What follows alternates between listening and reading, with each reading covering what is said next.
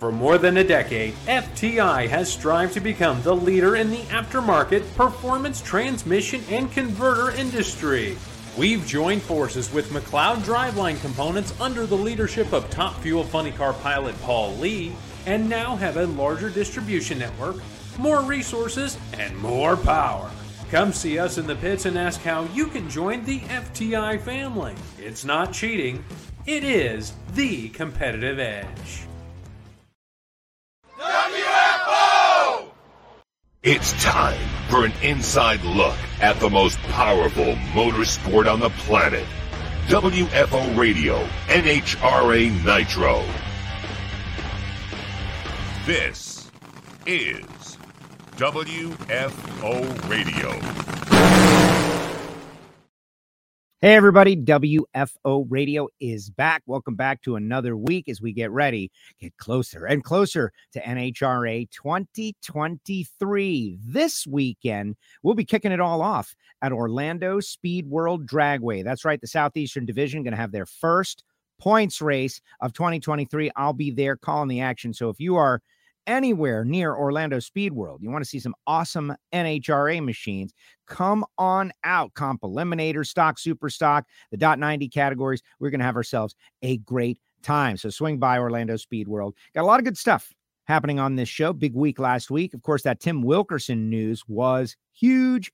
And we talked World Series of Pro Mod. We're going to keep going as, uh, you know, news is breaking and things are happening. We got the voice of the NHRA, Alan Reinhart, going to join us a few minutes from now. Just break it down. We'll find out what's up with the CUDA, see what he's up to. I have advanced the ball on my own personal projects. That's right. Project Pontiac, Project 78 Power Project Poncho, whatever we want to call this uh, super street uh, thing that I got going on. We have advanced the ball a little bit. I'll tell that story.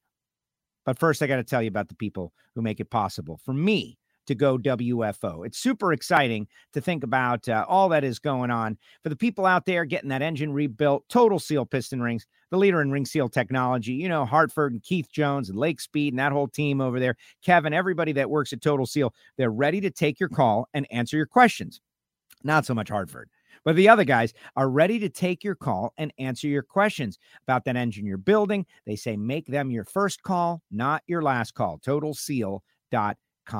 The folks at Foggit. All right, so I'm kind of burying the lead here, or maybe I'm putting the lead right up front, but I shipped out my engine. And before I put it in the crate, what was the last thing I did? I sprayed the runners, I sprayed everything I possibly could up the exhaust, down the intake, everywhere I could with a little Foggit just to protect it as best as I could while it goes over the road. I know you're thinking, like, Joe, it's thing's going to get torn down, it's going to get fixed. Just the same. I want to battle all that surface rust. So if you want to battle the surface rust or any kind of microscopic corrosion that happens thanks to condensation when you put it away after, say, Friday time runs at Orlando Speed World in very humid Florida, you need a can of Foggit.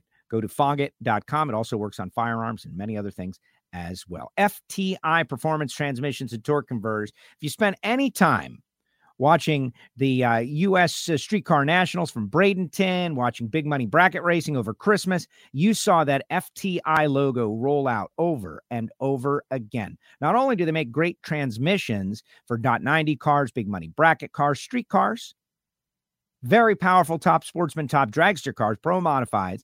Uh, they can do something for your car as well. So go to FTIperformance.com, find out more. And when the time comes, you'll want to go with the winners. That is FTI. Phillips Connect. Super excited to tell everybody about smart trailer technology. If you have got a truck and trailer combination, you're going over the road with a fleet, you want to keep it safe, you want to keep it on time, you want to keep everybody around it safe. That's what being connected is all about. Uh, I love the fact, you know, the cargo loaded, unloaded. Like, hey, man, what happened to our load? Where did it go? Just keeping track of everything in a connected world. Thanks to the folks at Phillips Connect. Go to Phillips Connect and you can always email me, joe at WFOradio.com, if you're thinking about uh, doing something and I can put you guys together. Bernie Speed Shop. I think about Josh Hart. New addition to the family on the way. Congratulations to uh, Josh and Britt. Great job. But Burnyzz got a hundred thousand square feet of muscle cars, exotic cars. They do consignment. If you're looking to sell, go to their website, give them a like on the social, and at very least, do some browsing. But also, also, if you've got a restoration project, let's say you've got something going on that you want to have handled for you, you don't have the time, but you got a couple of bucks to put to it, go to Burnyzz.com, B U R N Y Z Z.com, and check out Burnyzz. Later on in the show, we'll tell you about samtech.edu. We'll tell you about Frank Hawley's drag racing school, the Dragster Adventure, where the next generation of McGahey got a licensed action down there. And of course, Marvin Rodak and Rodak's Coffee and Grills.com, the hot sauces and the spice rubs and everything good. We'll tell you all about them a little bit later on in the show. And on this show, we're going to debut a video, at least on WFO. Uh, we played the audio on Ignition last night, but a video uh, that was created down under a uh, memorial for Sam Fenech, the door slammer racer who was killed a couple of weeks ago at Willowbank, Louis Rapisarda, and uh, I believe it's going to be the live streaming debut here in the United States. Uh, Friends Down Under have given us permission to play it here on WFO through Matt Clark from Tour Calibration Services. I suggest everybody check this out because it is going to just uh, it's going to blow you away. The sound, the song, the the the words, the message, the video, uh, everything great. It speaks to drag racers in a way. They had great racing action down there. We'll talk about it with Reinhart, who joins us now. Welcome, Alan. How are you? Hey, Joe. I'm great. How about you? All right. Uh, is the supercharged uh, Hemi still back there? It's hiding behind your head. Uh, it's actually no. It's actually behind uh, the CUDA. I started taking it apart and uh, checking it out, and ordering parts, and got to get it ready to be a cackle motor. I love that. I love it. It's going to be a cack. It's going to be cackling. That sounds good. So not going to be hanging off the front of that CUDA. That's a bummer, but uh, a cackle motor nonetheless. Big weekend the NHRA 2023 season officially kicks off with competition, Division Two. Great weather, of course. Orlando Speed World. I'm super excited. I'll be there, but this is this is the start. Someone's going to gain some points. Yeah, it's and we were talking about it a minute ago before we uh, actually went live. I didn't realize it was starting this early. I knew you guys had the first event. We've got one uh, out here at Wild Horse Pass coming up a little bit later on in February, but might as well go ahead and get to it, right? I mean, it'll be curious to see how many of the cars from up further north, the Division One guys and gals, decide to uh, tow down and take part. But if you got good weather, that's a good excuse to get out of Division One. There were some changes in like races for points and which ones you claim and all of that in the uh, winter break. We don't need to go into all of that, but I do I do hope that we get some Northeasterners or people from the Midwest who are trying to escape the snow that come down to Orlando Speed World. Orlando is not that far down. Like I'm very far down. Like once you, I'm five hours south of Gainesville, right? Uh, four hours and 50 minutes. Uh, and that's traveling at Joe speed, not at truck and trailer speed. Um, but Orlando, not so bad. And uh, great facility. Ozzy and his team, they are they are saving that racetrack. Frankly, they are saving that racetrack. There is, um, you know, if they weren't doing it, who would be doing it? Well, and it's also, you know, it's just a couple of uh, a couple of miles. I guess it's an hour, hour and twenty minutes, maybe south of Gainesville. So I guess if you wanted to come down, right, do that. Uh, I'm sure somebody somewhere has got some accommodations if you need to leave a truck and trailer park someplace, and then heck, blast on over to Daytona, which is only an hour away, catch a little NASCAR activity, and then come right up. It'll be time for the baby gators and the real gators, and then we're definitely off and running. Oh, we could make a lot of money if we had just like a big lot where all the racers could just park their rigs. With all the racing that is going to be happening in, uh, first of all, Bradenton, they own the winter. Bradenton Motorsports Park, which I don't know if you've been there. It's a beautiful facility. Mm-hmm. I haven't. I haven't uh, been there for a while. I'll be heading over for World Series of Pro Mod, but that team has dominated December and January, like the track that's running. Bradenton Motorsports Park, and they're going to keep that going. Them, Orlando Speed World, the Baby Gators, the Gator Nationals. February and March is like all Florida all the time, not to mention all the NASCAR related activity. We just had the Rolex 24. Uh, you know, a lot of people moving to Florida for a lot of different reasons. The weather, chief among them, because you can race. Sure, and you have hurricanes and everything. Why that that'll liven things up a little bit. No, you know what? If you're gonna if you're gonna have the weather this time of year, you might as well take advantage of it. You know, Tucson stays pretty busy as well. There's a lot of stuff that's going on at my local track here. Uh, not not as many big ticket items as you've got going on down there in Florida, but this time of year, you know, you, you're not racing in Minnesota and you're not racing in Denver and you're not racing in New England. So if you've got the weather to make it happen, you might as well uh, open the gates and make it happen. Absolutely. You know, back when I used to be a bracket racer on a regular basis, the old Moroso Motorsports Park days that I think so fondly of and trying to rekindle, um, that was one of the big beefs.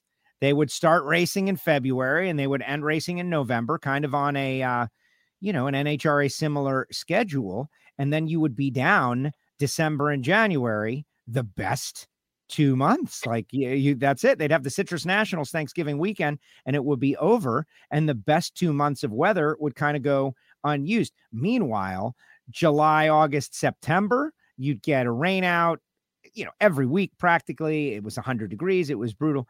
Uh, it's good to see Florida people putting their best asset to work well, you know, you have to take a break at some point. You know, everybody, the racers need time to go back and regroup and freshen up and do things and, you know, go reacquaint yourself, introduce yourself to the wife and kids again if you've been gone every weekend all year long. So at some point, you have to take a break.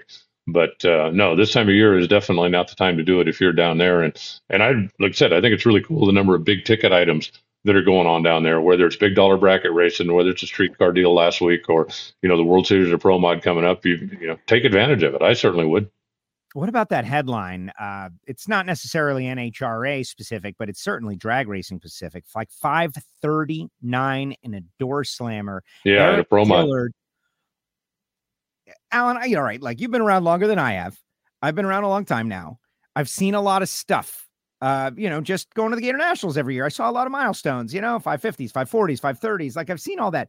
It kind of doesn't add up in my brain that there is a door slammer pro mod going 530s, and that's just two hundredths off the world record all time quickest door slammer ever. Yeah, the Econu guys got a 537 a couple of years ago over on the other side of the world, but and that car is stupid fast. I'm sure that Eric's going after it, and he's probably got enough to go get it. I know when I saw that the other day, the first thing I thought of is I remember being out here. I couldn't tell you what year it was, but it had to be in the uh, early 90s, I think uh, when we were doing preseason testing in Phoenix, and Force went 534 in a nitro funny car, which was unheard of. I don't think that uh, I don't think anybody had been in the 30s. If they had, they certainly hadn't been anywhere near that. But 534 in a funny car, and now 539 in a pro mod. I mean, it's ridiculous how fast those things are going. But uh, you know, the guys out at Proline, they they continue to work, they continue to do R and D, they continue to refine and try to get better. Now, I have no idea what the car was as far as you know weight or as far as blower over drive or as far as I'm assuming that it wasn't the NHRA legal combination. But there are a lot of places where you run outlaw pro mods, and if you're going to run outlaw pro mods, what rules? Just uh, let's see how fast you can really go the story that I, I, read on Drag Illustrated, and uh, you know, I'm boning up for the World Series of Pro Mod, so uh, this was a very important race to, you know, just to check out. Um, experimental seven-speed Liberty is part of the combination. They yeah. said the engine was out of Jose's uh, championship car. Um, weight, you know, unknown, but that just goes to show you that you know, if you if you take some of these rules off anything is possible but do we really want that? And maybe we don't. That's that's the push pull of everything. Like if there was a formula 1 and formula 1 isn't even formula 1 anymore. They've got a lot of restrictions and rules and miles on engines and transmissions and all of that. But what i'm talking about is genuine unlimited unlimited. Like whatever show up with anything.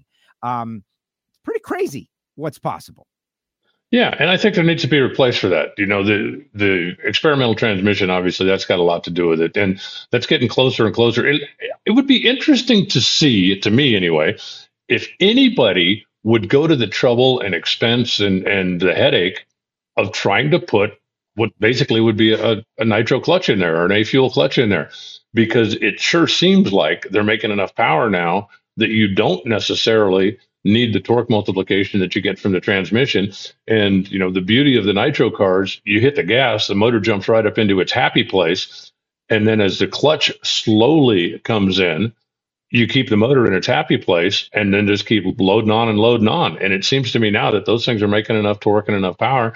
I don't know that they necessarily have to have the transmission for gear reduction for torque multiplication, but maybe if they could get that where you go up there and hit the gas and it goes to red line, and then just sits there and you could start piling clutch on it. Somebody would have to make a pretty heavy investment to see if you could make it happen, but uh, that would be about as outlaw as you could get, I think. And it seems, again, you know, you just look at the numbers. You look at what the nitro cars were doing back then, what the alcohol cars were doing then and are doing now, and it would seem to me that uh, you could make something like that work if you wanted to invest the time and, and the and the money to do it.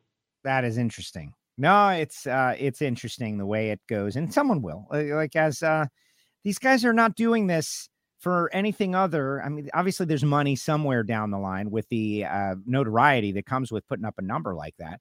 But really, it's a challenge to themselves. That's why so many drag racers are involved in this. It's they're challenging themselves. Like I say all the time, creating problems for themselves to solve uh, for their own for their own entertainment and uh, and betterment of what they're figuring out. Like, oh, we accomplished this goal and we learned these ten things along the way. Well, I, I believe pro, pro stock cars would go a tenth faster or a tenth and a half faster if you gave them a seven speed transmission, just simply because you can keep the motor in its peak point longer. You know, anytime that you're making some kind of a change and you're dragging the motor down, you're, you know, you're keeping that that peak torque, peak power in the middle of your sweep. So you get up to the top and then you come down, and then you get up to the top and you come down. But if you didn't have to drop it down that far, you could keep it in a sweet spot longer, and the cars would be faster. So, you know, they've said for years in pro stock that they could use either an extra gear or an extra disc to try to make sure that that engine stays in a happy place longer. We have been learning a lot from Michael Heiner on our Patreon show. hear it from Heiner about exactly that. Of course, NHRA but like we were saying, they want to keep things under control. You give a new gear, everybody's got to go buy new gear. Suddenly it becomes more expensive, uh, et cetera, and so on. But I'm thinking about Eric Dillard shifting six times in 5.39 seconds, uh, Alan. Like that's rowing the gears. I I'm guessing he's not doing it. That would be pretty cool, though.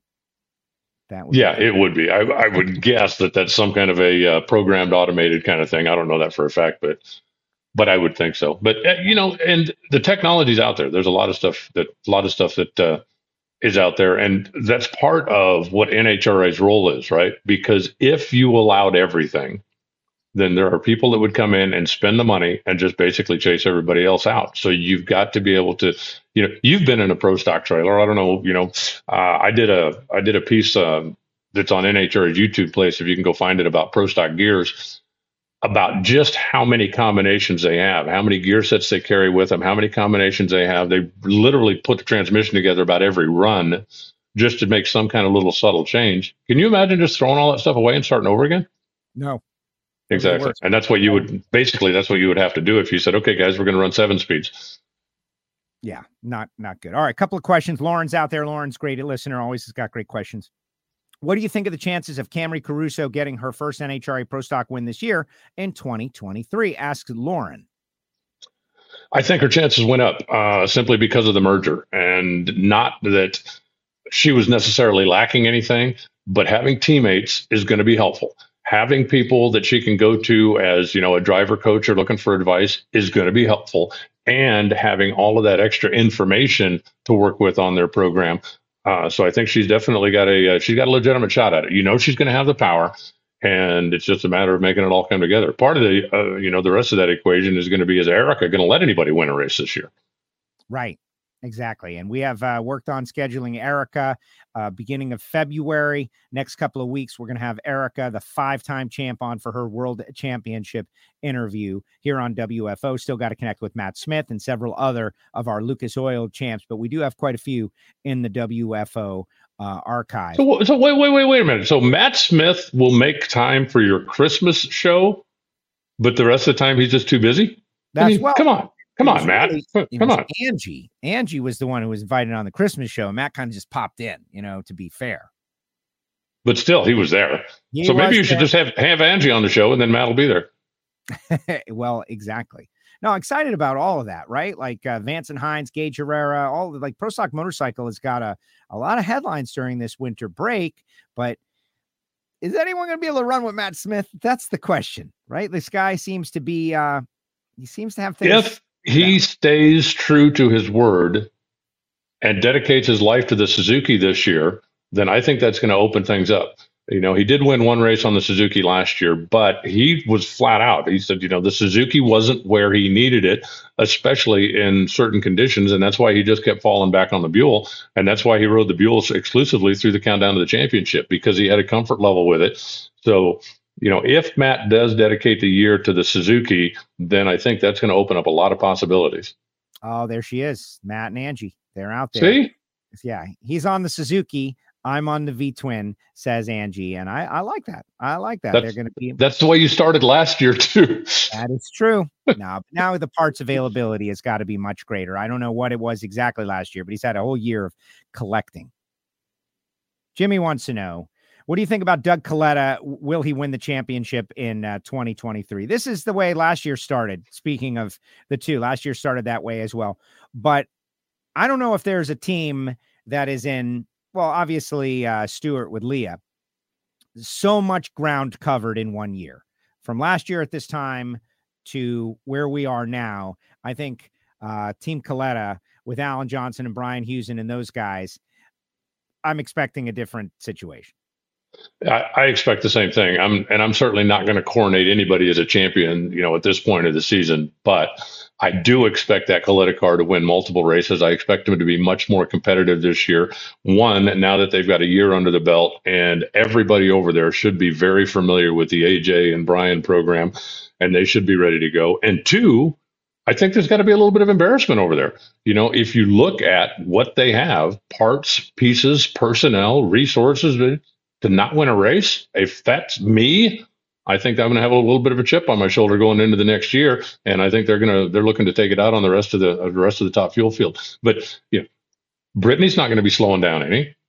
Steve is going to be angry and hungry to come back and, and try it again. Antron was hitting his stride towards the end of the year. I mean, right? We've got all the usual suspects back. You know, Josh Hart with another year under his belt. I expect to see him be more competitive and, and probably make the winner circle a couple of times at least. So, uh, you know, I don't think there's any way you can you can coronate anybody as the championship favorite at this particular point in time. Uh, but I do expect Doug Kalitta to be a, a whole lot bigger part of the conversation. Uh, well, exactly. And that was the whole point of this to get Doug a championship, just like Capps a few years ago. It seems like a distant memory. You know, the greatest driver to never win a championship, Mark Martin, et cetera, and so on. Um, and, and nobody wants that for a well liked person like Doug. Um, not that Doug, you know, his life is pretty great, but uh, I think he's doing okay. He's doing okay. He's doing okay. He's got that pilot mentality, but he loves drag racing. And uh, Doug can get it done and so like let's see what happens like that's a sub story and it's going to make top fuel even more challenging like it was great last year big improvement from the year before but uh, i would imagine 2023 is going to be just a, a wild dogfight to make it happen henry wants to know uh, and we're jumping around here today, guys. It's like go for it. Wherever you want to go. Are the Suzuki teams allowed to use billet cases now? I saw one of these billet yes. cases in PRI, and the answer is yes. That's a good move, right? But please explain why. I'm under the impression that these teams were having to like hunt down junkyard parts still. Pretty much, uh, yeah. Until this rule.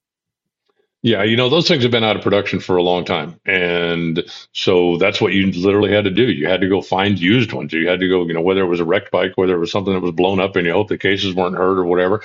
But that was the source of parts. So uh, billet cases, it's just it's going to be better for everybody. They're available for everybody. Uh, I believe they're you know affordable by the time you buy a stock case and then go through what you got to go through to make it raceable. I don't think that you know that they're prohibitively expensive uh, on that front. So I think this is this is going to be just absolutely better for everybody concerned. Uh, you know, kind of like when they uh, when they said, okay, we can we can use aftermarket heads simply because there weren't enough, or you know, you couldn't find enough of the stock old heads to to keep going racing with. Yeah, and I uh, thanks to Andrew for giving me a little explanation on the billet cases at PRI, and it's a great piece, and just all the effort and work to just get them race ready, and then they they're not going to last. Angie says that they are on their way to Gainesville to test right now. So there's a little breaking news. Matt and Angie, they probably put it on social, but here for the WFO audience, she's doing her best to keep him off the V twin, and they're currently headed to Gainesville to test. The testing is starting all over the place. You're seeing social media of trucks rolling, they're going somewhere, everybody's going somewhere different and convenient for them. But bottom line is, It's the end of January, about to be February. People got to start rolling and, and doing some testing. Yeah. What's the weather like in Gainesville right now? You got to, I'm just curious. I will uh, look it up right now. Or one of you can probably find it quicker than I am. Yeah, no, you you keep going. You just uh, you know, you talk a little bit about testing, and I will type in Gainesville into my phone, which I should probably have it already. Um, but we'll figure it out. Uh, I was going to go to air density, but uh, 81 degrees. I don't have all, all that stuff, but it is 18, 81 degrees, high of 82, low of 63. Um, it's going to be sunny. Okay, well, definitely good test weather. Then you can go down there and you can go down there and learn. So it'll it'll be fun to watch because you know Matt said more than once the Suzuki has more power on the dyno, but we haven't been able to get the clutch where we want it. We haven't been able to get the rest of the package where we want it in order to run short numbers with uh, with the V twin. So if they can get that part of the program down, eh, you know who knows. But uh, he's you know, I I like the fact that you know Matt's not afraid of a challenge, right? He's like, "Good, we're doing this. We're diving in, and we're going to make it happen." And he said his next goal in life is to win a championship on a Suzuki. So uh, we'll see how it goes. This uh, Facebook user says, "Is the Camaro being phased out, aged out? How would this affect pro stock?" There's all these rumors about certain names being phased out, aged out with the transition to electric and all that. That having said, been said, General Motors just announced $900 million for the next generation small block Chevrolet. Uh, if they got rid of the Camaro and it didn't exist anymore, which I I don't know, man. I just don't see that happening anytime really soon. Maybe eventually somewhere down the road, 10 years. But if that did happen, NHRA would adapt. They would figure out uh, some method. Well, the, the Camaro would still be allowed to be used for 10 years. So if they decided tomorrow we're not going to make Camaros anymore, uh, it's not like everybody's got to throw them away and have a new car before we get to Gainesville. So there would be, you know, those cars would still be legal. Those cars would still be in competition. And then over time goes on, they would determine either the racers would or General Motors would that, hey, this is a car that we want to now promote through our NHRA platform. And then the transition would start. And I wouldn't be surprised if that happened, if they said, okay, we're going to make it a Malibu, that a number of the Camaros could be rebodied and come back out as Malibus. So you still wouldn't have to go make the hundred thousand plus investment to build a brand new car. Uh, you know, I don't know how many people realize, but there's a lot of Cobalts and Cavaliers out there that have Camaro skins on them, uh, or at least did when they were going through the transition. Because instead of building a new car, instead of paying for a new car, you could take your Cobalt or or uh, uh, and and have a new body put on it. Absolutely. Jimmy wants to know who you like, the Chiefs or the Eagles. The Eagles. and I, I have a reason for the it's very tough for me because you know I've got a very strong personal relationship with KC Wolf, the mascot of the Chiefs. we've uh, we've bonded over the past couple of years out there when we're at the Heartland Motorsports Park. But for me, Fletcher Cox is a drag racer. And this is a representative of drag racing. He loves drag racing. He comes to our races. He goes to races. He is a perfect example of someone who has got a job and loves drag racing. And he is in the Super Bowl, not like we're buddies at all. I've said, What's up? And he said, Yeah. Uh, but the bottom line is, I'm rooting for that guy. And also, like 80% of our WFO Patreons are also uh, Eagles fans. So I'm going with them. I just think, I mean, Pat Mahomes is an incredible talent. And they certainly, Kansas City has got a really good team, no doubt about it. I just believe that right now the Eagles are the best team in football. I don't know that there's anybody, if they're having a good day, I don't know that there's anybody out there uh, that can keep up with them on the field. And congratulations to the Chiefs. I mean, they played a good game, and I think they certainly deserve to be there. But I was so disgusted by the officiating in that thing. I was screaming and yelling at my TV, and I swore I wasn't going to watch the Super Bowl. I may have to turn it on just for the ads.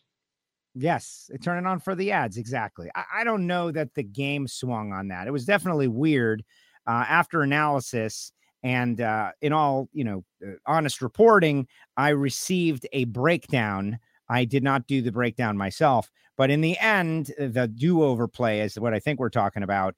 Uh, was the right call officiating wise, but it was definitely a bad look to have to go through that. Right, like that was not a good look.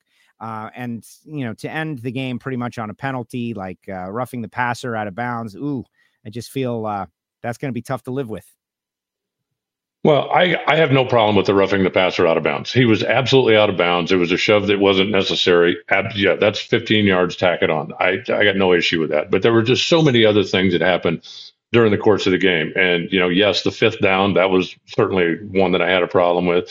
Um, there were there was at least one play where the guy took three steps and then flattened uh, Joe Burrow you know, where's the flag on that? Because if somebody sneezes on Pat Mahomes, they get flagged for roughing the passer. And I just didn't feel like I, I felt like the officiating was not the best that the NFL had done this year. And in a game that big, I think that the zebras should be as invisible as possible, not what they were. They were very visible. that was a very visible game. Of course, I was uh, I was very busy. I was, you know, doing great stuff. Mikey says, I think Clay is going to be a big part of the conversation this year. I I am interested in that. We were talking about, you know, top fuel getting more competitive. Perfect example of a team that was out there doing their best uh, with what they had to now a team that has got way more than what they had, and they're going to be able to step on it when they need to. Yeah, and I think that you know he he's certainly going to be stronger as well. I think Buddy Hull being out there is going to be a fly in the ointment, if you will. You know, I don't know how much Tripp Tatum's coming out, but when Tripp comes out, he's always one you know that can mix it up and, and can really pull the upset on some of the touring pros. So there's just a lot going on out there. I think it's going to be a really good time to be a fan. Yeah, you mentioned Buddy Hull. The Mike Guger news made me happy because when I first got out to the NHRA over 10 years ago, Mike was like, uh, great guy to me, right? Like real nice, real helpful, answering questions, all of that stuff. Here's this, here's that, and joking around, like personable, made it nice, made it easy. And Mike has been successful over the years, and he's been kind of hanging on the sidelines since uh, you know several years back. So for Buddy Hull to get Mike Guger to be the guy to overlook it, that is going to be, I think, a big uh, a big deal. Yeah, I think so as well. You know, Mike has been around a lot. He's worked with a lot of championship tuners, and they've been on some championship teams, some of the dynasties. You know, he was on the Kenny Bernstein team uh, way back in the day when Kenny was having all his success. So it's a guy with a lot of knowledge. Uh, you know, I don't expect Buddy to come out and win three races, but I do expect him to come out and just, like I say, I, you know, I think their goal is to come out and be solid and qualify at all the races and put on a good showing for for their sponsors and for and you know, if they end up being in the right position, um, you know, I, I think that they could they could get out there and ruin somebody's day. Absolutely. Well, crawl, walk, run, right? If you're Buddy Hull, like the guy's got the want to. He was out there in the beginning. He was wiping tires for Tim Wilkerson. And now, you know, he's a very motivational guy. I don't know that the mainstream audience fully understands what kind of a character Buddy Hull is. So let's get him in some shows. You know, he's got to come out more. He's going to get in the show more. He's going to get more TV time. He's going to be more relevant. And uh, and you know that that's what you got to do. It's uh, it's it's you, you figure out how to show up first. And you figure out how to qualify, and and hopefully now he's going to figure out how to win some rounds. Yeah, I mean, we've probably talked about everybody else, but you look at, you know, one of the hottest cars on the tour last year at the end of the season was Austin Prock, who was a, you know, during a big part of the summer, he was kind of a non-factor. I mean, sorry, Austin, but that's the truth. Uh, you know, in the countdown to the championship, they came alive, and I think that you know there's some momentum there that those guys are going to build on. So you know, that's it's going to be a fun it's going to be a fun year to be a Top Fuel fan. Jimmy Ryan wants to know how tall you are. I'm about six four. Ask him anything, right, folks? Like not anything, Jimmy. Okay, slow down. But nah, uh, anything. I don't care. It's like Muji Mujibur and Sirajul, right? Like, how tall are you? That is an old school David Letterman reference that one guy got, but he's laughing right now, which is uh, good stuff. Paul Dagrapont is out there. That is great. Lonnie says, and this is interesting, right? Because Zizzo is back. That's another one. They spent the year last year updating their equipment. They got brand new stuff. Zizzo, Tripp Tatum, Buddy Hull, TJ Zizzo. Who among the independent teams do you see prospering? Uh, that's a that's an interesting question. That is an interesting question. I'd like to know what Zizzo's schedule is going to be, uh, but I think that you know that's that's always a good running car. It's you know when they show up, it's a tougher field, no question about it. You know, I think I think Tripp is a proven commodity. You know, because he has shown, and not just because he won the race, but when he comes out, that car runs very well. And you know, having the Lagana brothers to lean on, and, and having the the uh, partnership or the uh, alliance that he has with uh, with Team Torrance certainly makes him good. So uh, I think that's that's a proven commodity. Uh, you know, it wasn't that long ago. Josh Hart was one of those part time guys, and look what he's doing now. So hopefully, you know, that'll uh, that trend will continue on for some of the guys that are getting out there now, mixing it up. They'll be able to find some corporate support and uh, expand the schedule. That's it. Find the corporate support. Go to the boardrooms. Find the corporate support. Figure it out, and uh, get that money. And let's, uh, you know, let's let's go out there and race. Let's make it happen. Uh, someone is asking for when the competitors like will be announced for uh, the Gator Nationals. You know, normally that's available. I don't see it just yet on NHRA.com under event info, but event info just kind of popped up a couple of days ago. So I'm sure that is a couple of days away soon. Well, you know, we're still more than a month out, so um, you know they're still getting everything finalized, and and I'm sure that some of the teams aren't ready to make their announcements yet until you know, you know, what sponsor is going to be on the car for this race or for that race. So, uh, you know, most of most of the guys kind of hold back and then just kind of blast it all out when we get a little closer to the first race for those that didn't see the news last week and or welcome back to the planet earth that uh, tim wilkerson being part of uh, maynard wilkerson racing a teammate to tony schumacher access to the brain trust and the technology with joe maynard that was a big big story it's been a week we've seen photo shoots we've seen footage kind of interesting to see wilkerson part of something like part of a team right he's always been wilk himself and his guys. And now he's part of a bigger team. And just to see Wilk part of photo shoots, that's not something that we're used to. But I'm loving it, and I think it's great for uh, for Wilk, obviously, and his fans. Yeah, well, he's had a couple of alliances over the years. You know, he and Bob Tasca were teamed up for a while, not maybe official teammates, but they certainly had an alliance there and shared what they could share. And you know, he's been out there running the second car from time to time and helping a lot of folks. So uh, it's going to be good for him. There's no question about it. You know, I think Tony Schumacher is also looking to have a bit of a breakout year. You know, they did win the one race last year, but I don't think that they achieved um, all that they were hoping to. And they made, you know, some big personnel moves in the offseason to try to get the performance of that car where they want it to be too. JP Gutierrez, who these guys did something so great for me last year. I got to post that picture somewhere um, other than my Instagram. Uh, they all bought WFO t-shirts and were out there rocking them at Norwalk. And I was like, well, look at that guy with the WFO shirt. Hey, there's two. Hey, they're all wearing WFO shirts on the starting line. It was like, JP, seriously, bud, the best thing that like, wow, I, I had no idea at this at that time. I had no idea that they even knew the show, let alone were diehard fans. Uh, but he mentions all the rules changes in the alcohol ranks, like two steps in top alcohol dragster and like EFI, uh, as I understand it too. Um, that's going to be interesting. What do you think about two steps? It's going to kind of change the way we hear starting line, especially uh, when there's a blower car. Yeah, I'm not sure how many people are going to automatically make the transition over. I mean, you know, my thought is if I'm Shawn Cowie, if I'm Joey Severance, I don't know that I need to change. Um, you know, I don't know who remembers, but it wasn't that long ago that two steps were allowed. And there were some of this, particularly call funny car guys that were doing it. Uh, then they were outlawed, and then they were re-allowed again if you had a converter car. And I think now, you know, being re-allowed, it, it's it's more difficult to say you're allowed to do it with one type of car, not allowed to do it with the other. So just kind of open it up across the board, I think, is a good thing. Uh, the EFI is, is I'm kind of in wait and see mode. You know, there have been some guys that were out there just kind of testing the combination and trying to build a database and trying to do. Uh, I am not, as of right now, I am not convinced that it's going to be a big performance advantage, at least immediately. I think that there's going to be a pretty big learning curve. You know, if you've been doing this as long as, you know, Norm Grimes has or Joe Severance has or you know, the guys that are out there tuning on these things, I don't know that you're just going to throw that away and go, okay, let's go get a computer and, and see if we can do it. Uh, so it'll it'll be wait and see. You know, there's going to be some guys out there certainly that start messing with it, and if they start showing promise, then I think more will switch. But I don't expect to be I don't I don't expect to see you know eight cars with fuel injection show up at the Gator Nationals. Well, uh, we'll see. I think it was at the Stampede of Speed. You know, it's like a blur. Um, but one of the top alcohol tra- dragster teams out there to showcase the EFI, and I stood next to it, and it was the smoothest idle on an alcohol uh, engine that I had heard. like I could hear the difference at idle, which was very interesting to me. Um, was it the button car? I, I think it might have been.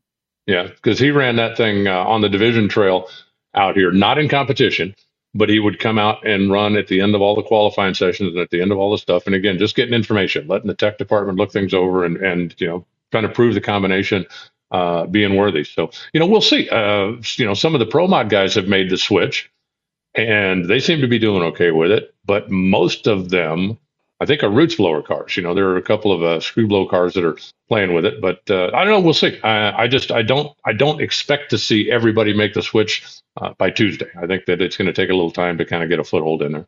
Absolutely. And there's a championship on the line, right? So while everybody is switching, if you've got a tried and true combination, um, you could go out there and pick up some wins while other people are figuring out the next technology. That's that kind of ebb and flow of what do we do? Do we give up a year to learn what's going to be great next? Do we go out there and keep what we've got while everybody's figuring it out? It's going to be interesting. Earl Nichols says for an exact starting line RPM, you can't beat a two step. Yeah, that's super gas racer talking there. And uh, it is also true. Henry says, I can't wait to see a nitro injected top alcohol funny car. I'm all right with it, whatever. And Derek wants to know has NHRA has implemented any rules regarding not being able to switch platforms slash manufacturers like Matt Smith? Was there a Matt Smith rule? I'm I don't think that there was. I don't recall hearing that. No, it's not. That why why would they do that? Like why would you make that rule? If Matt Smith can do it, it's it's struggle on him, right? It's it's a very difficult and challenging thing to pull a bike that hasn't run out of the trailer and run it. Why would you make a rule about it? Yeah, I don't. Uh, I don't expect to see a rule. I just don't think it's needed. I mean, you know, one guy's done it in what sixty years, so I I don't think you need to just automatically make a rule for that. I agree. I agree. What about the sublime green Tony Stewart cars? What's what's with sublime green? It's sublime lime. That's the color. Sublime. You go lime? back and you go back in 1970 and look up colors for a Barracuda. Yeah. And it doesn't say sublime green. It's sublime lime. Lime lime. Wow. Well, then you know there was some. Uh... Plymouth called it limelight. okay. I don't think. I mean, anybody that's seen the picture, you know, he, Ray Charles could look at that picture. You wouldn't have to tell him green. He, he I think you pretty much can understand that's green. Sublime lime for Dodge. There you go. Yeah, yeah. you know, you're right. You're right. Sublime lime, or sublime, as many people have shortened it.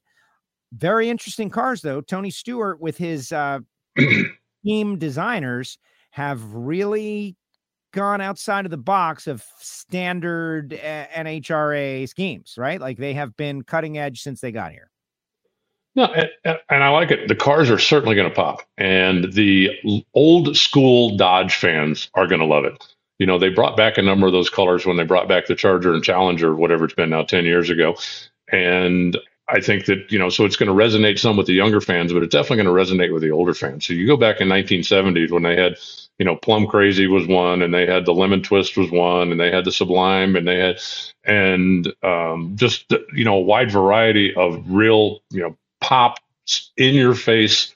You know, this is a this is a hot rod. This ain't your mom's car, and I think it's good. And you know, drag race. There's nothing more in your face than a nitro car, so I think it's perfect fit. Makes sense. Makes sense to me. Uh, I am excited. Maybe they'll cycle through all of those colors over the course of the season, right? Like uh, you'll get your plum crazy, and of course, I'm a fan of octane red, which is basically just candy apple red. So I'm the boring guy. Uh, but uh, we we shall see. Uh, Taylor says hoping to see more Nitro School at the track with Alan. It was a favorite of the the week for my dad and I at Charlotte. There you go, Taylor. Well, you, you want to play Nitro School right now?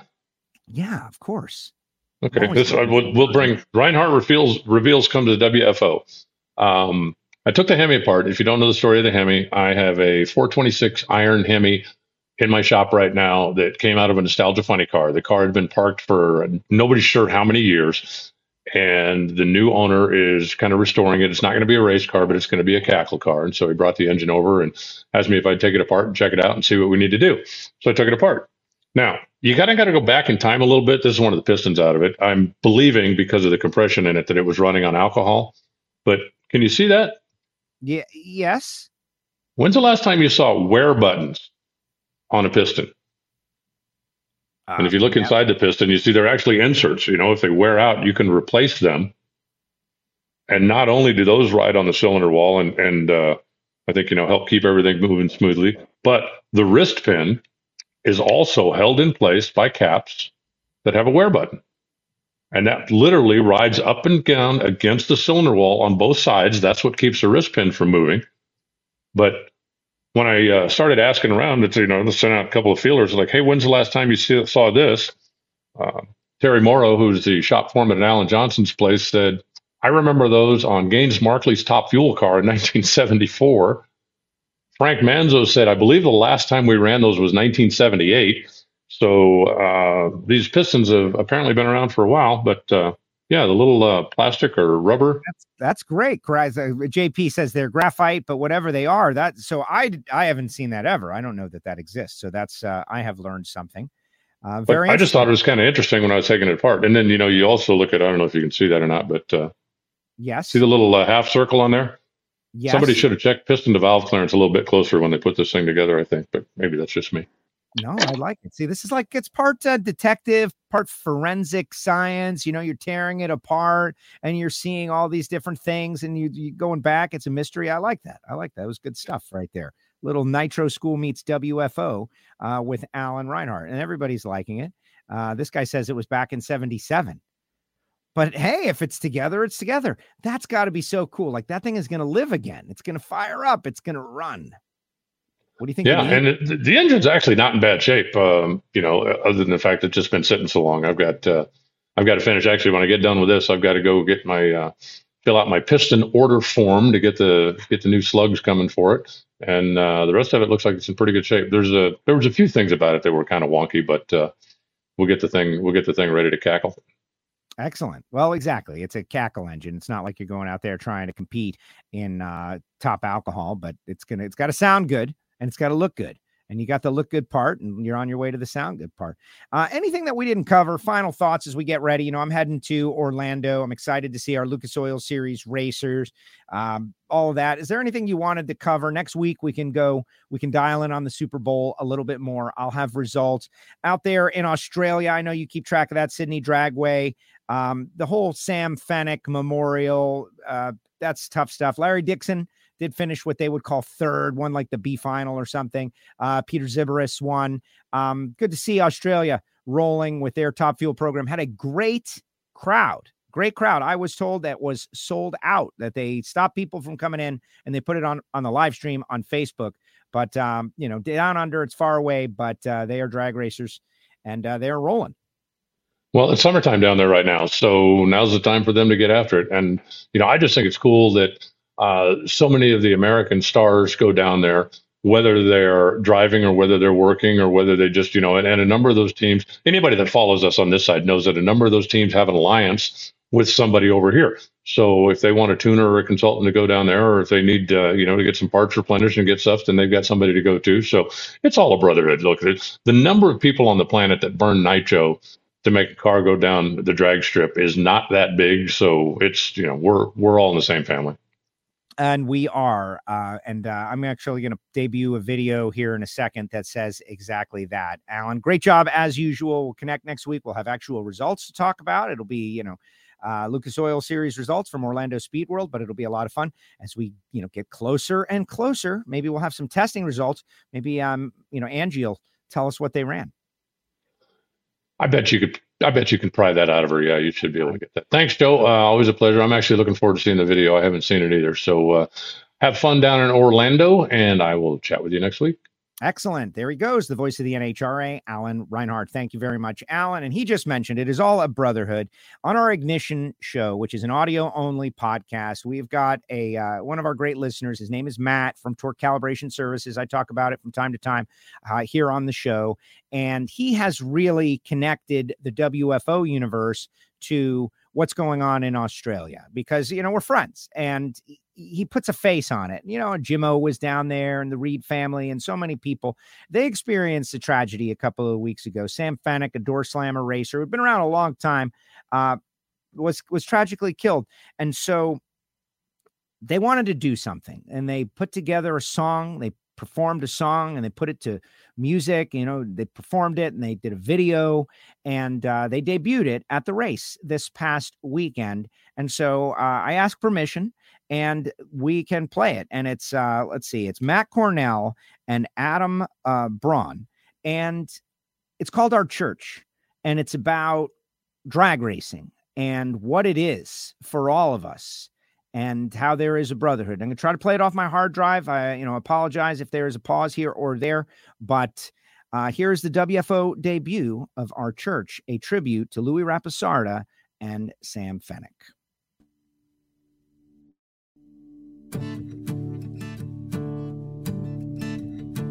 Hey there, my brothers. Can you make some time?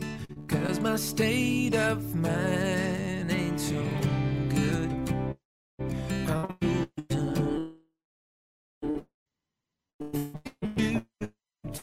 Cause I need to learn I'm not alone. We're not alone. We may not be holy men for all that it's worth. We're more brothers and friends. And this is our church.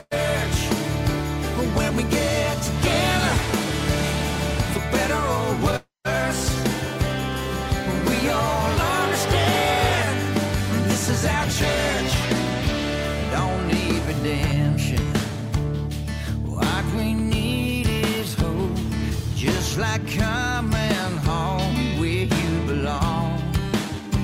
We find salvation. We can share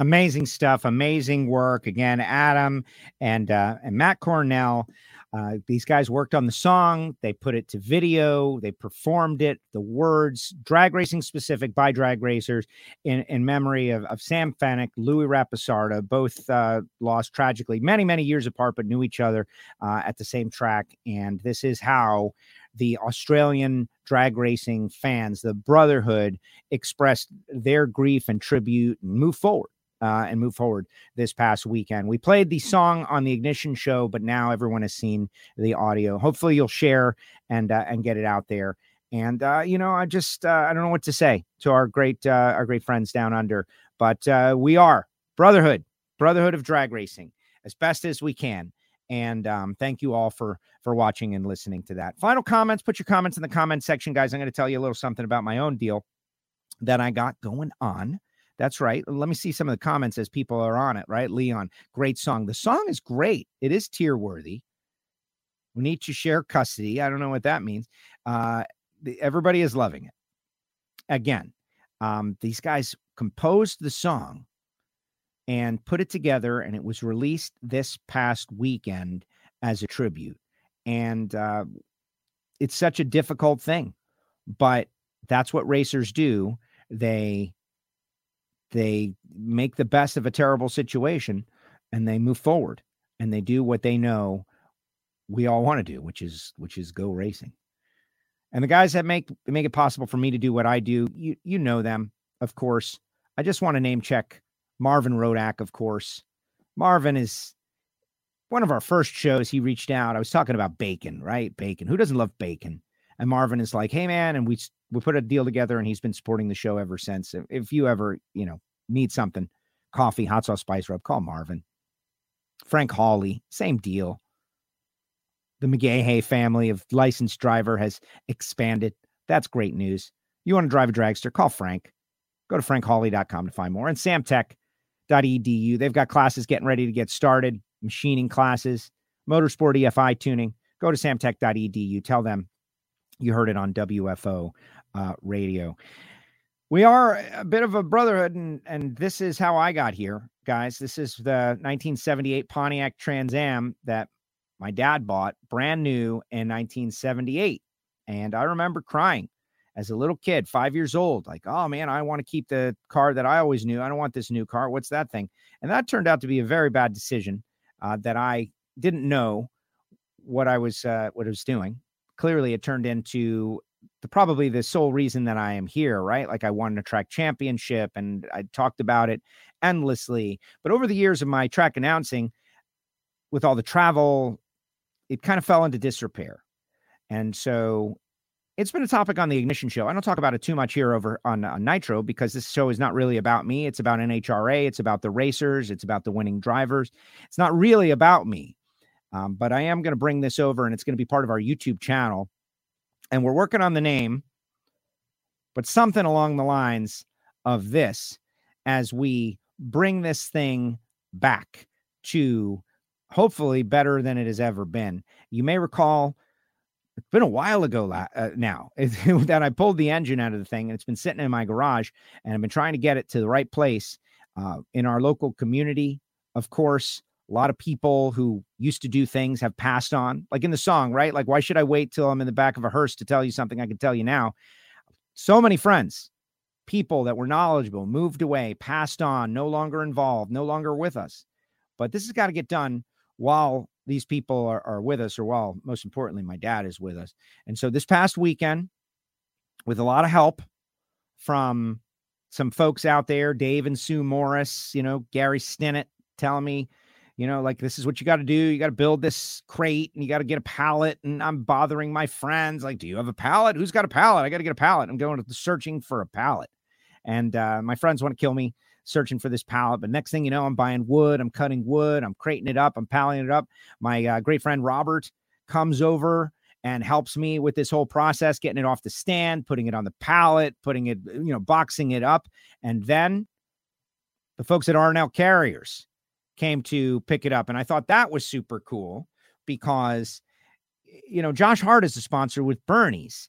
And the least I can do is if there's going to be a trucking company involved, it's obviously got to be one that supports someone in the sport of drag racing. So we're off and running. We don't know if this is going to be the actual name. Got Project 78, Project Poncho. Bottom line, what's the goal? Some people said, make it a pro touring car, Joe. That's what you need to do. Other people said, put it back on the street, Joe. That's what you got a 1978 Trans Am with 60,000 original miles out there. Put it on the street, go cruise it around, make it a pro street car go do that. Uh, and it's something that I considerably thought about.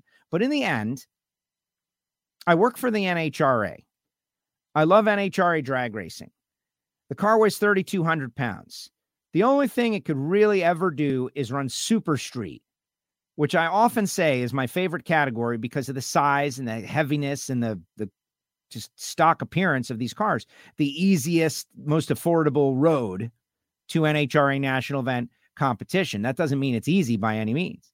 And so that's what we're going to do. And if I can run one divisional race a year and some big money bracket races over in Bradenton, uh, that's what I'm going to do because those are the people that I race with and I respect what they do. And to be able to get out there every once in a while and mix it up, it will be great. Plus, I also think it could be inspirational to people out there who would also like to do that. You know, like not everybody can afford to run a six second pro mod car.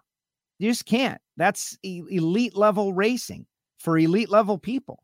And the budget is elite. It's huge.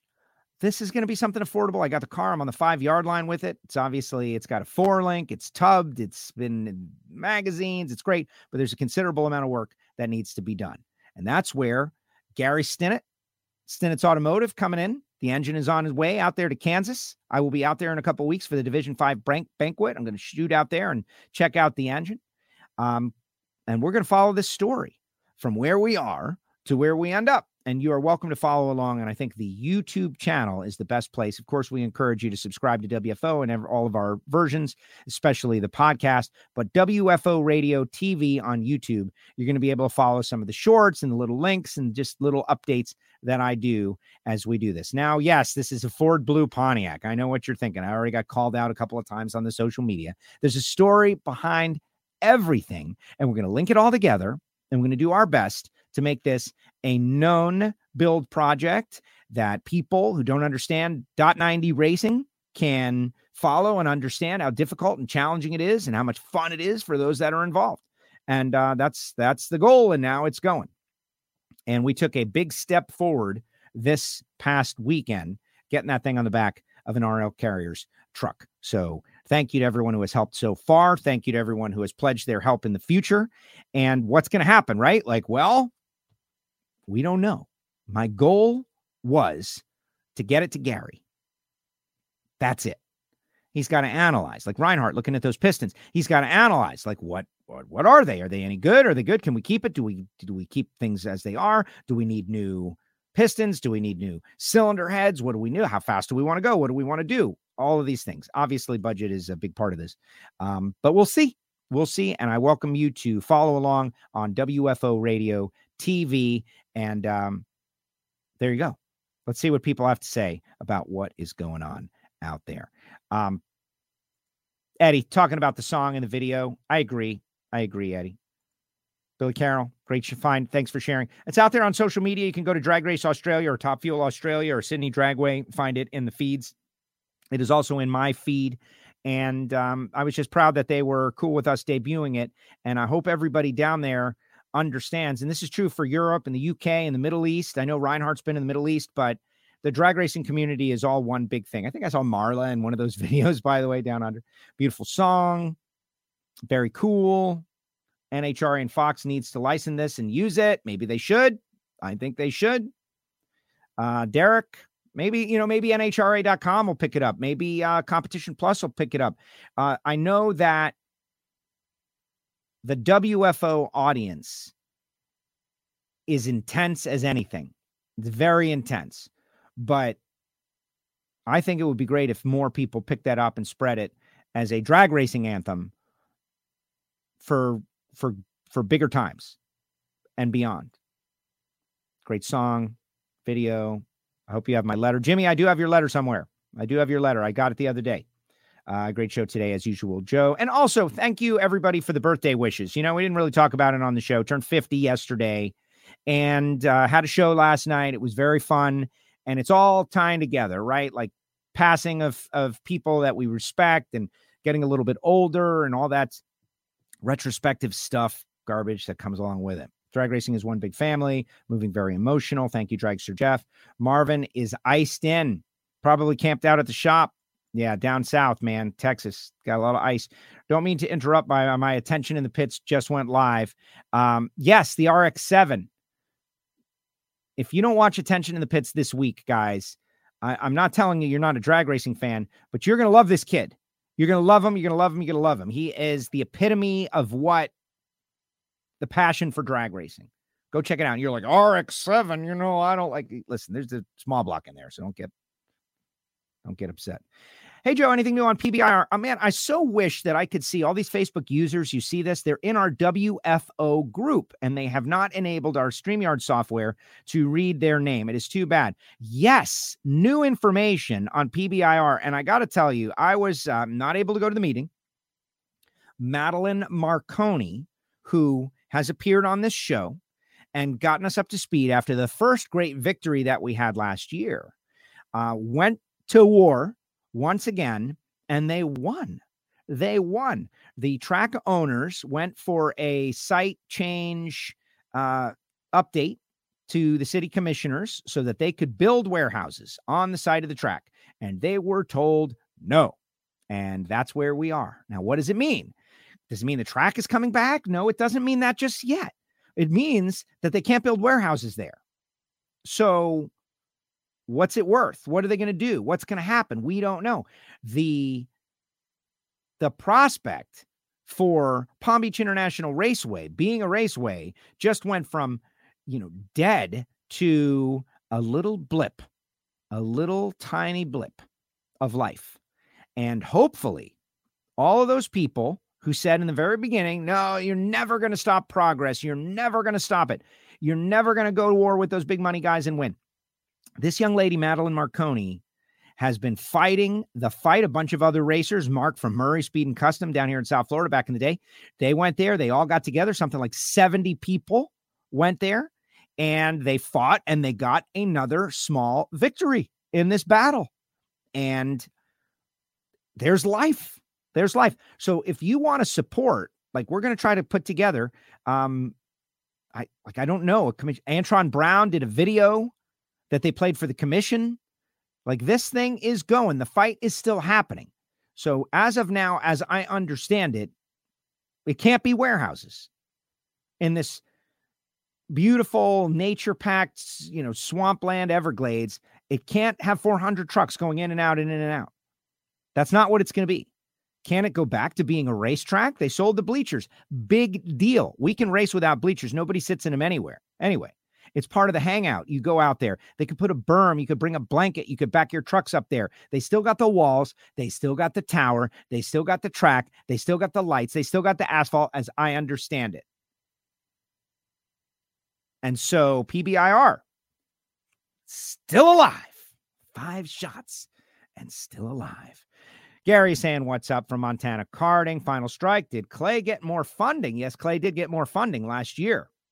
They got more funding. Clay Millican, Man, I, t- I had to text him. I'll tell you in a second. WFO Poncho. You know, Poncho. Poncho's, I, I get it. It's a nickname for Pontiac, but it's also something you wear in the rain.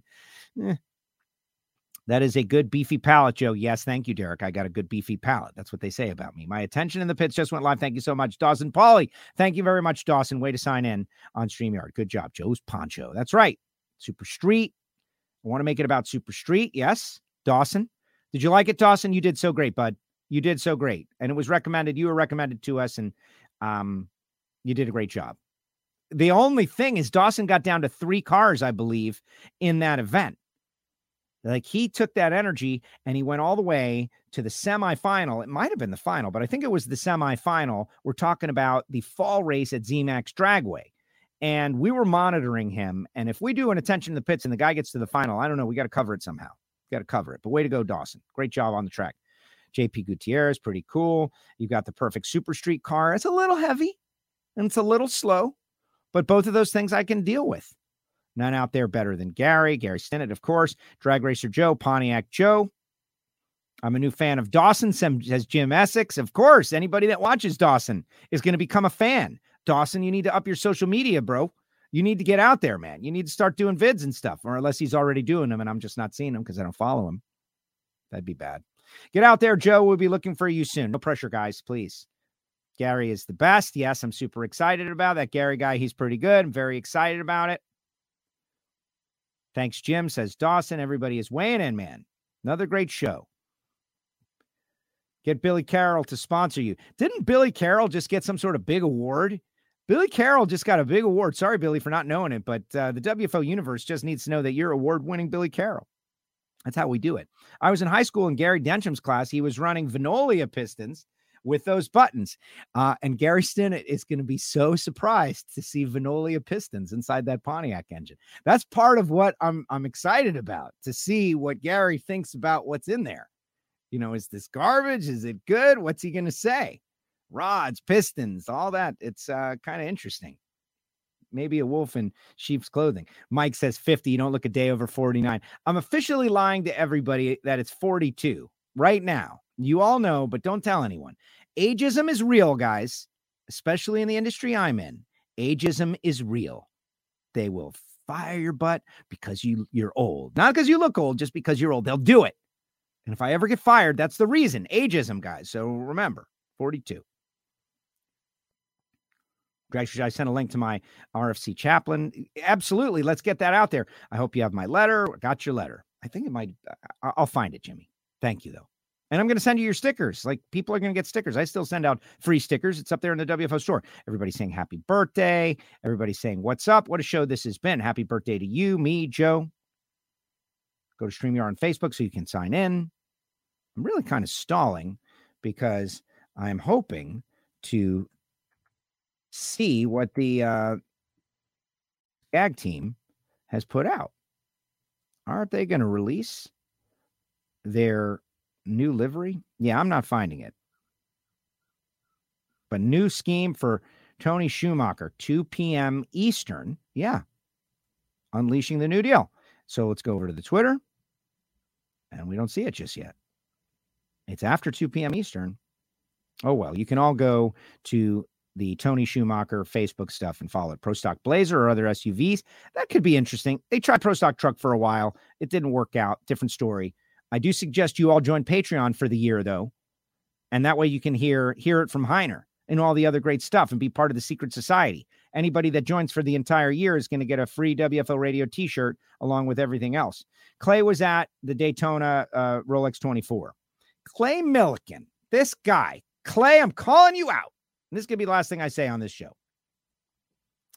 Clay finds not one, but two perfect Pontiac GTOs, 2006 Pontiac GTOs that were by a collector somewhere in Memphis area, Tennessee area, his home. And he buys one. It's got 1,300 miles. This is a Pontiac GTO with an LS2 independent rear suspension made by Holden for Pontiac. Does Holden exist? No. Does Pontiac exist? No. It's double collectible. It doesn't exist on the earth anymore. And by the way, like I thought mine was good because it's got 17,000 miles. I was feeling pretty puffed up about my 2005 GTO with 17,000 miles. Maybe I'll sell it. It's a collectible car. Here comes Clay. 1,300 miles. And I texted him, Clay, are you crazy? What are you doing with this collectible car? Just wait 10 years, man. The thing's going to be worth $150,000. There are none of them. They're gone. They don't exist. The GTO, 1,300 miles, you put that in a, you seal it, you put it in a cave somewhere. I can't tell you what they're going to do. Thank you, Billy. Greg, happy birthday. Everybody saying happy birthday. And this is, you need Gary on the show to discuss it. That's a brilliant idea, Jeff. We'll both be 42 on August 24th. That's right. That's exactly it. All right, guys, that is going to do it. Thank you very much for enjoying the show. If you're a new listener, first time listener, we had a lot of people watch the Wilkerson show, and hopefully they found the show. Our subscribers went up. We started the YouTube game very, very late. We started YouTube very, very late. So our YouTube numbers are closing in on 2,000. And I feel like that's great. That's my strategy around growth. We just, we just grow as we grow. But if you want to click subscribe, WFO Radio TV, click the bell, enable push notifications. We have a free mobile app, all that stuff. You're going to get uh, all of NHRA 2023. Didn't Pro Stock Truck end with, yeah, we don't talk about that, Don Lemon. It's a dark time. Happy Fitty. Yeah, I'm excited about it. I'm excited. A whole new decade to go after it. But remember, 42. Thanks to the folks at Total Seal, FTI, Foggett, of course. $20. You protect your high performance racing engine cylinder walls as best as is possible You're about to put your racing engine away in Orlando in the Florida humidity right by the sea. It's going to be loaded with condensation. Protect your cylinder walls. It also works on firearms too. Go to fogget.com and get yourself a bottle or a can. It was the last thing I did before I crated up the engine. Phillips Connect, Smart Trailer Technology, Burnyzz Speed Shop, B U R N Y Z Z.com. Check out all their inventory. Samtech.edu. Marvin Rodak, who is iced in down there in Fort Worth, Texas. Why don't you call Marvin? He's probably bored by now and order a little coffee. And Frank Hawley's Drag Racing School. We have got ourselves a full year drag racing coming up. But it all starts at Orlando Speed World this weekend. Will there be a show tomorrow? Maybe, maybe not. I'm getting ready for Jamlando. We'll see you there. All right, guys. WFO.